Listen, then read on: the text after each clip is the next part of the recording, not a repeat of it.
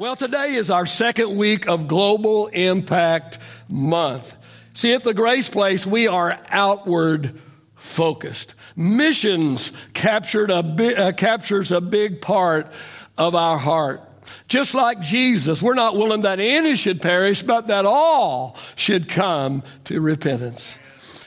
Our missions focus is both local and global. It includes anything that meets a need or saves a soul. Well, this past Sunday, we focused on local missions because, as we said last Sunday, missions is not just around the world, but missions is also local. And so we talked about local missions last week. See, see, yes, we reach across the world, but we also reach across the street.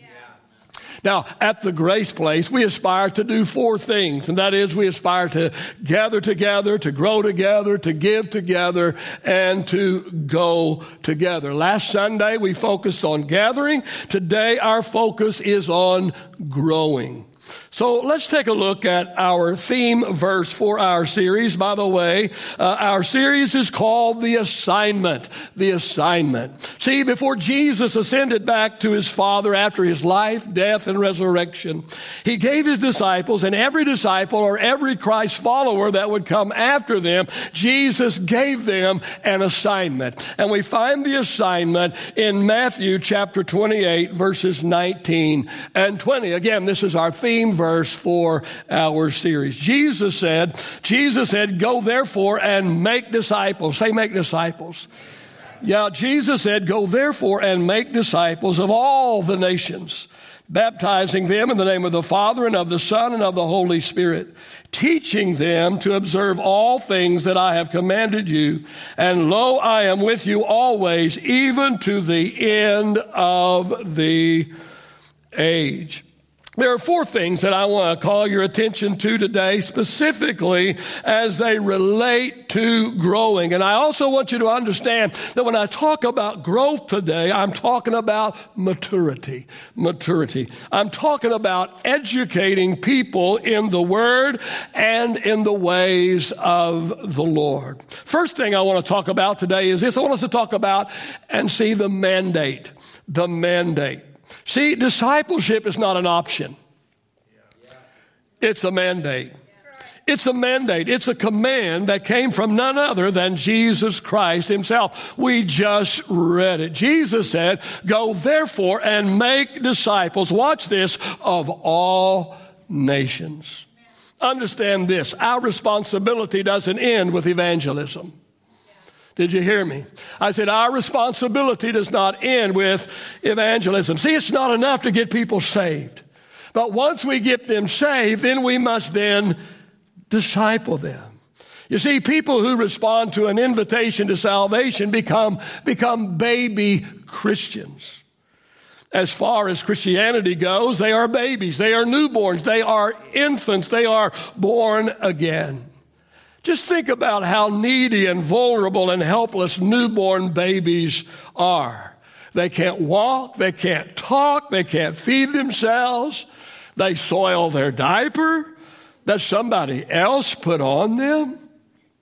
Jesus didn't just say, hey, hey, go save the world.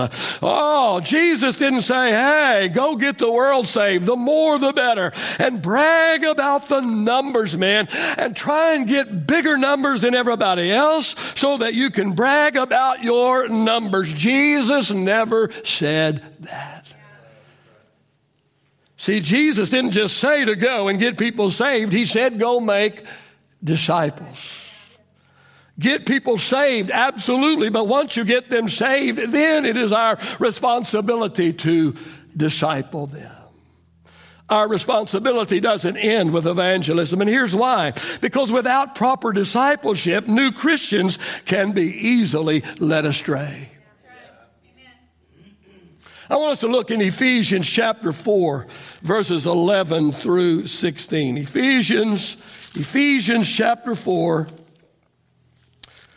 verse 11 through 16. It says, And he, speaking of Jesus, he himself gave some to be apostles, some prophets, some evangelists, some pastors, and teachers. Why did he give them? He answers it in verse 12. He gave them for the equipping of the saints for the work of the ministry, for the edifying of the body of Christ, till we all come to the unity of the faith and of the knowledge of the Son of God, to a perfect man, to the measure of the stature of the fullness of Christ. That we should no longer be children, tossed to and fro and carried about with every wind of doctrine by the trickery of men and the cunning craftiness of deceitful plotting but speaking the truth in love may grow up. Say, grow up. May grow up in all things into Him who is the head, Christ, from whom the whole body, joined and knit together by what every joint supplies, according to the effective working by which every part does its share, causing growth of the body for the edifying of itself in love.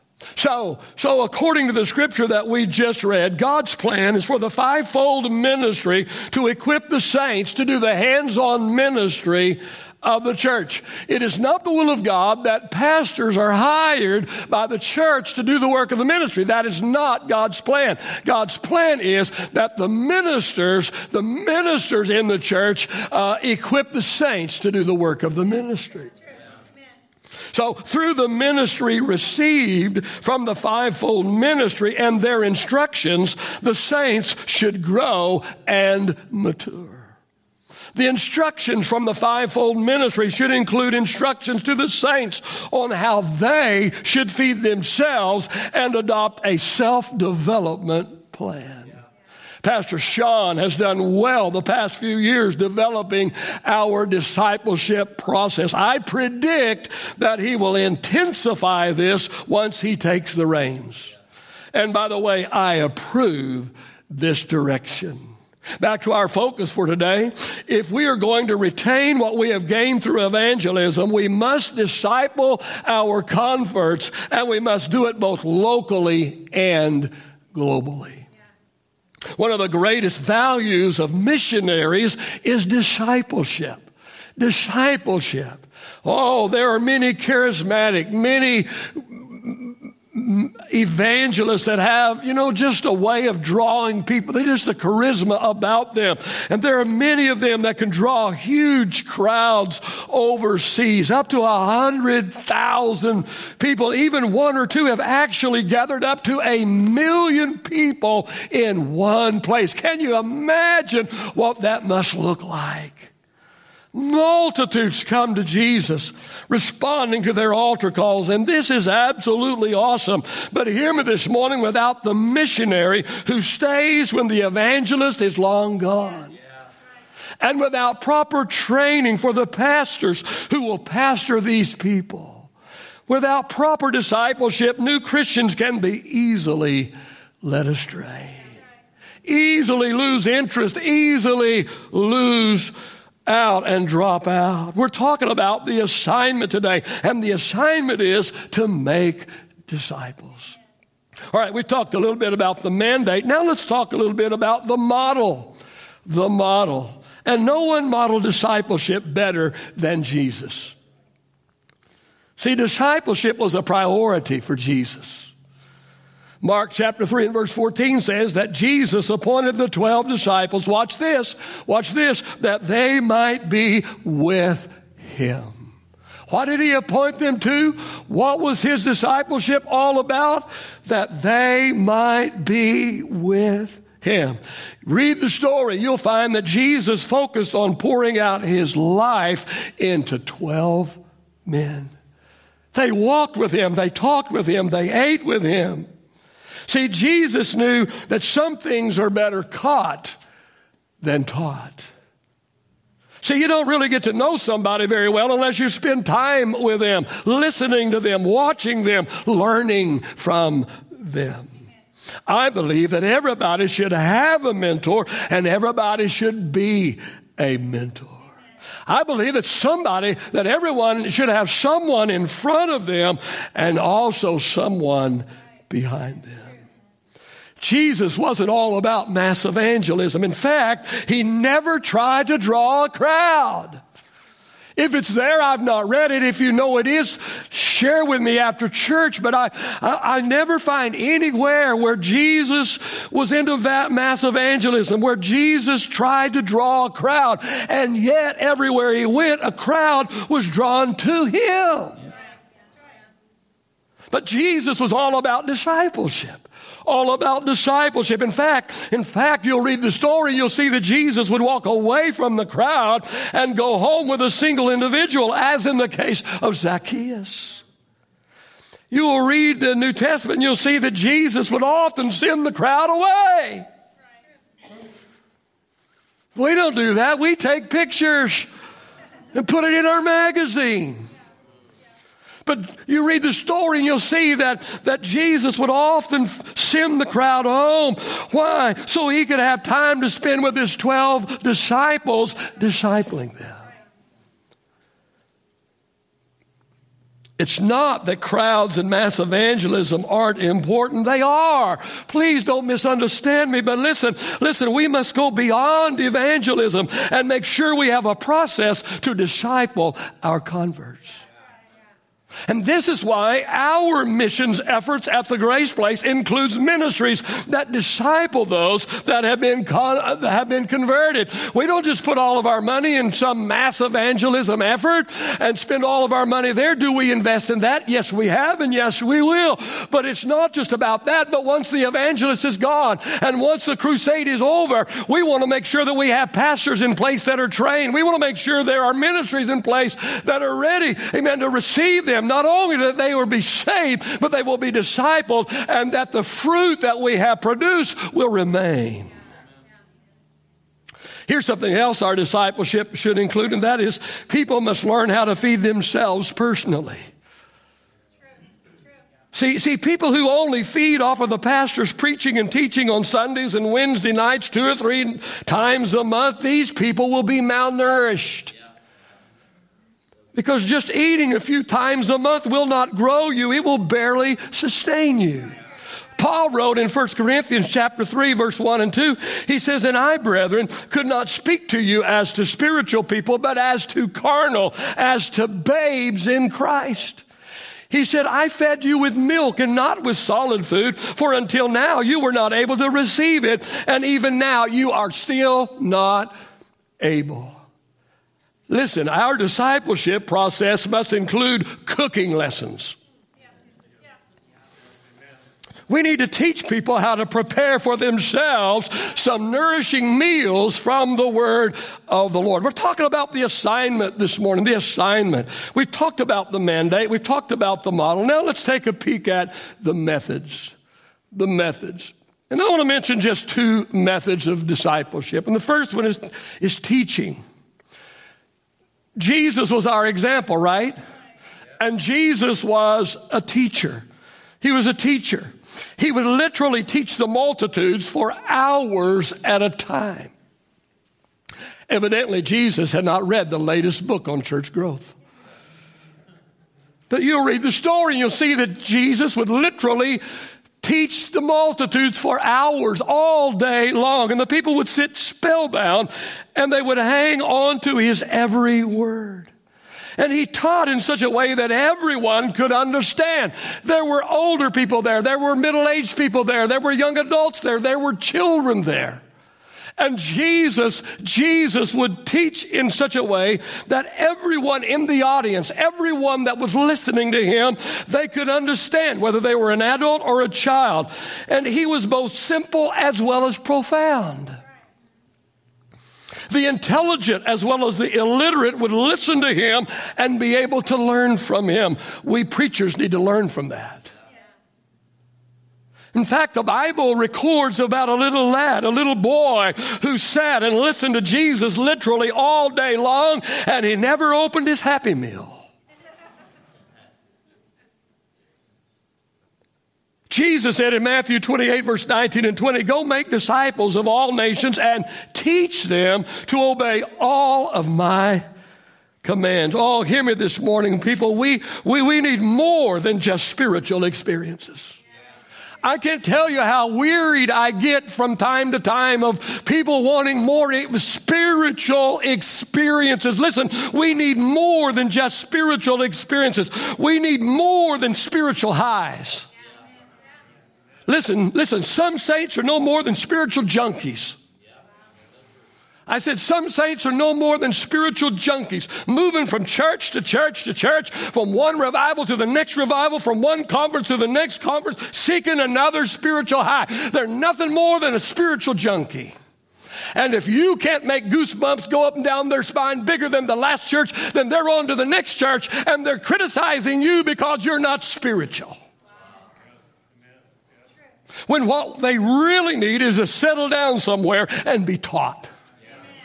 I said, what they really need. Listen, Am I downplaying spiritual uh, uh, uh, experiences? Absolutely not. I, I thank God when the Lord touches me so much. Man, I mean, goosebumps are, are running up and down my spine so big you can hang a hat on. My toes are tingling. I like those times too, but I'm telling you, that's not what grows us. It's not what grows us. Amen. What we really need is to settle down somewhere and be taught, discipled, matured in the faith. One method of discipleship is teaching. Another is hands-on training. Yep. Hands-on training. See, Jesus also did this. Jesus didn't just teach the multitudes, but he also chose 12 men and poured his life into them. Oh, he preached and he taught the multitudes, but he mentored 12 men. See, Jesus knew the time was going to come when he would no longer be here. He knew the time would be, would come when he would ascend back into the Father. And so Jesus wanted to make sure that what was within him was also within somebody else. So that when he was no longer there, so that when he was no longer around, he could live on through the life of somebody else. I ask you this morning, are you, uh, are, when you die, is everything going to die with you? Or have you begun to teach and to train and mentor and pour into some people? Amen. The things that you you want to live on after you die.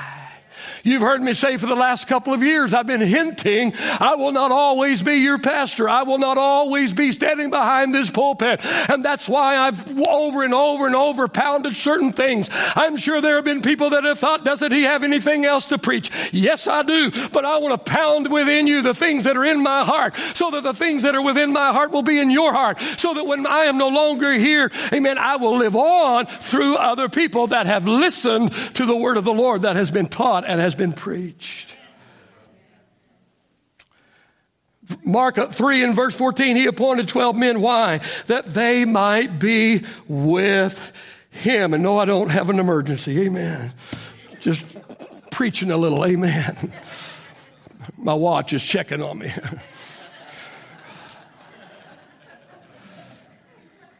Paul did the same thing with young Timothy.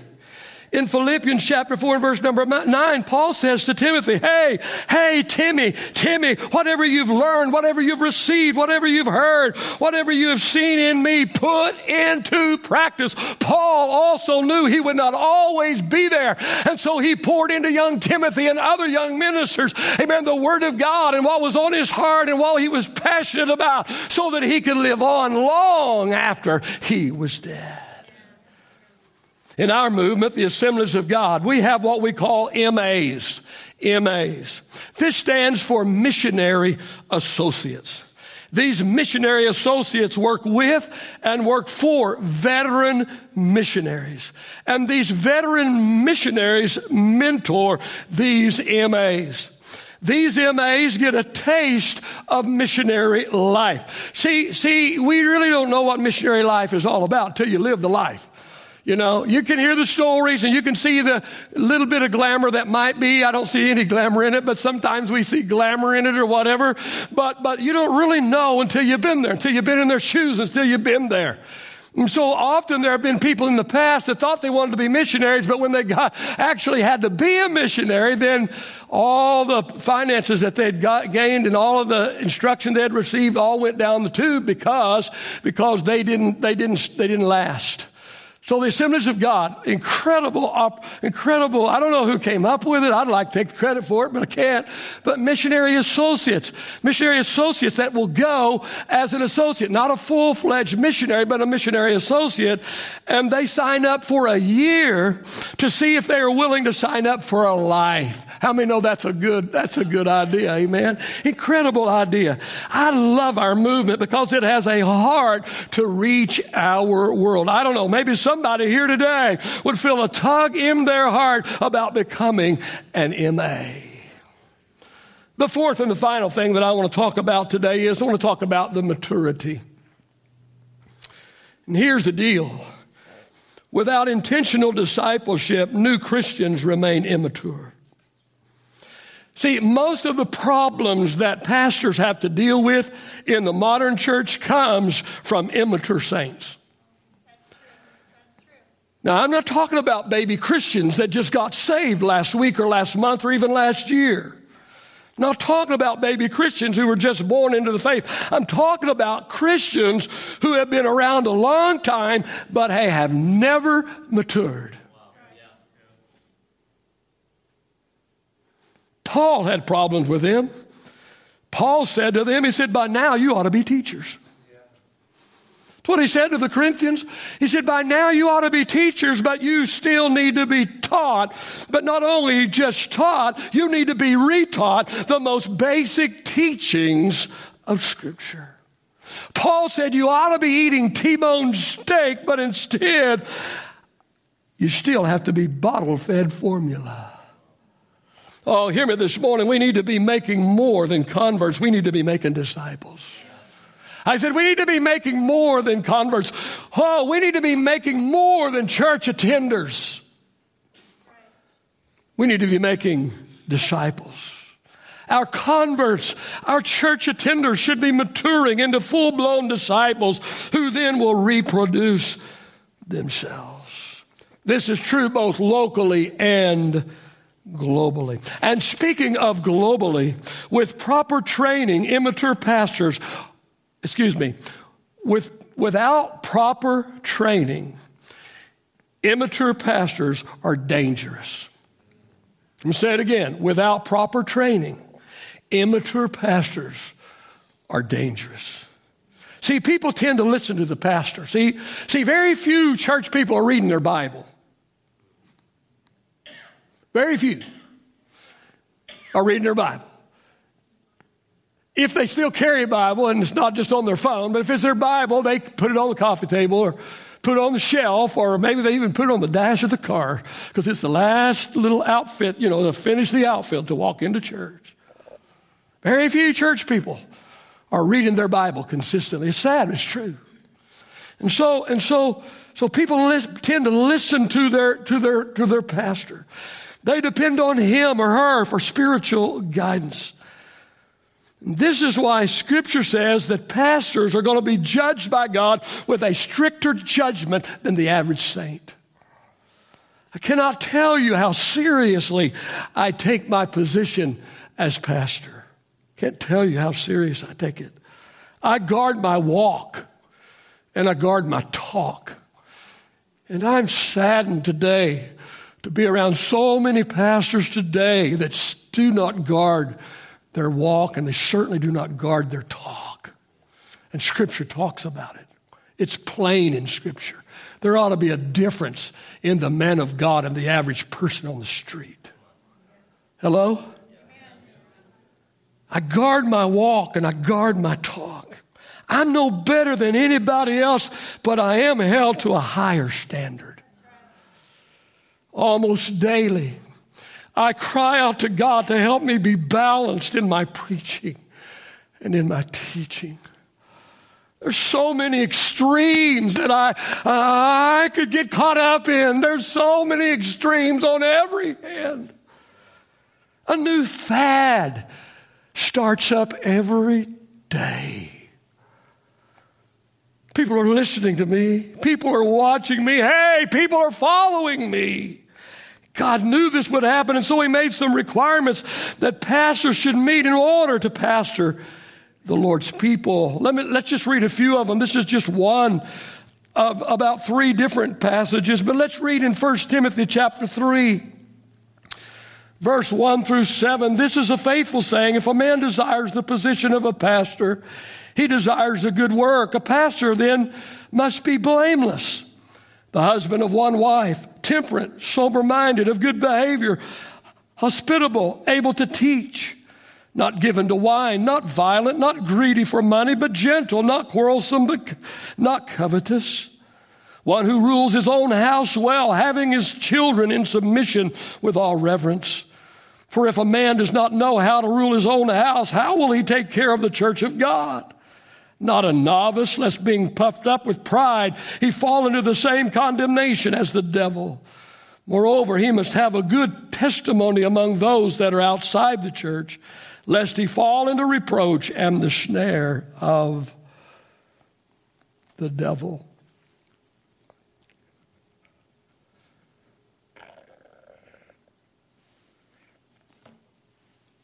One of the things that I'm most proud about in our missions movement is the balance in our missions efforts.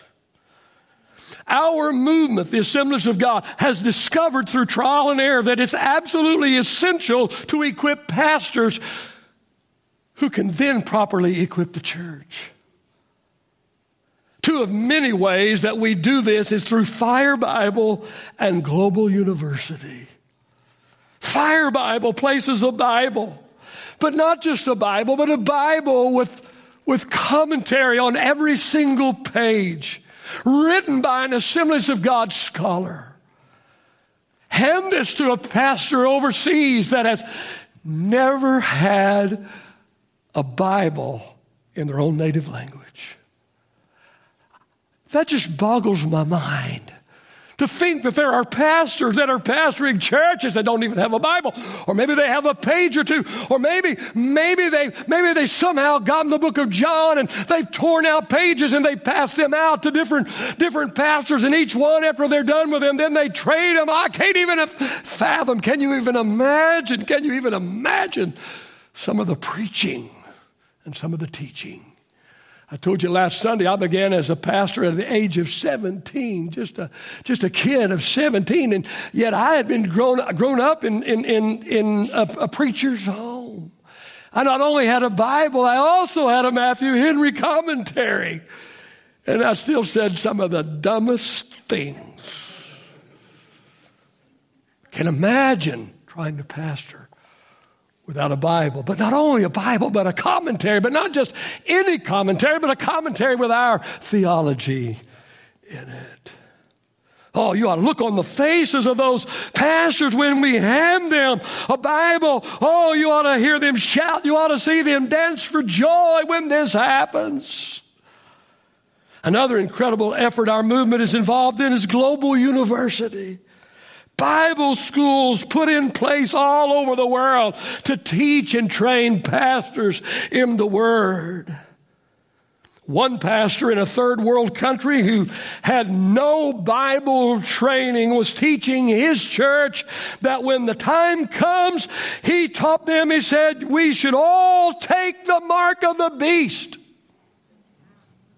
He said, because if we don't take the mark of the beast, we'll not be able to buy or sell. And so when it's time to take the mark of the beast, we all should take the mark of the beast. This pastor thought he was helping his people.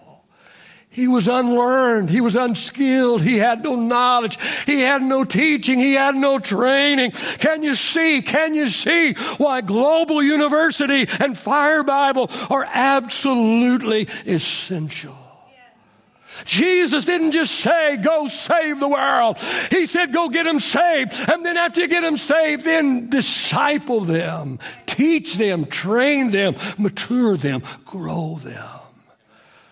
Oh, I can't speak for you, but oh, I'm thrilled, absolutely thrilled to be a part of a church that's outward focused, that's not just interested in inside numbers and statistics but we're interested in making a difference in lives of people all over the world.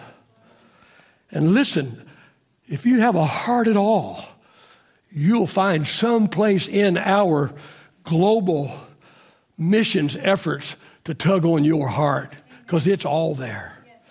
Whether it's a Bible school or whether it's Beverly over here, thank you for what you've done all these years and continuing to do. And, and she's in Bible translation. She knows how important it is to have that Bible in that language where they can share it. Maybe, maybe your heart is for the, for the drug addict on Skid Row. Well, you know what? We got Teen Challenge and we support it. Amen. You name it, we've got it. It's under our umbrella. Why anybody would give a dime outside of the Assemblies of God missions that are Assemblies of God people, I have no clue. Because I'm telling you, whatever your heart is, we've got a ministry for it. We've even got a, we've even got a, a, a chaplain to rock climbing. That sounds kind of funny, but it's a totally crazy world they live in. But we have someone and we support them. And they're seeing many people come to Christ. Fact of the matter is, I'm kind of considering being the first chaplain of the PGA.